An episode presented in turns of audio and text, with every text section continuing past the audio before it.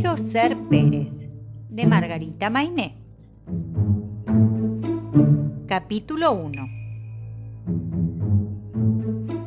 Parecía un ratoncito como todos.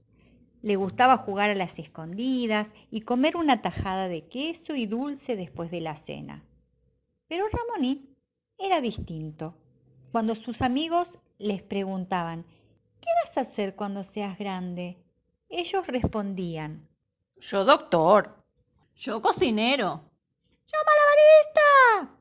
Ramoní, en cambio, anunciaba, Yo quiero ser Pérez.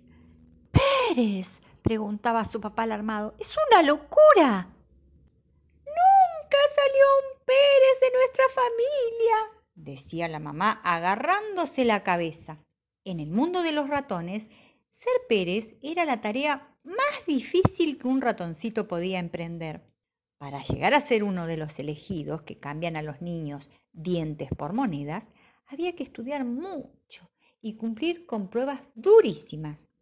De los ratones que se proponían ser Pérez cada año, solo uno lo lograba, Ay, Ramoní, es un trabajo muy peligroso.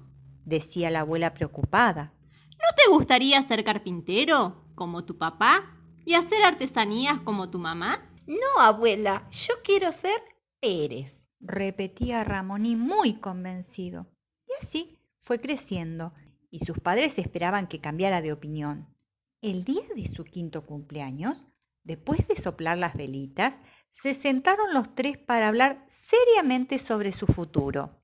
Hijo querido, ya es tiempo de ir a la escuela. Tenemos que decidir en cuál te anotaremos. Dijo su papá. ¿No querés ser maestro como el tío Mario? Preguntó la mamá. Puede ser muy interesante, ¿Y trabajar en el campo con el abuelo Manuel?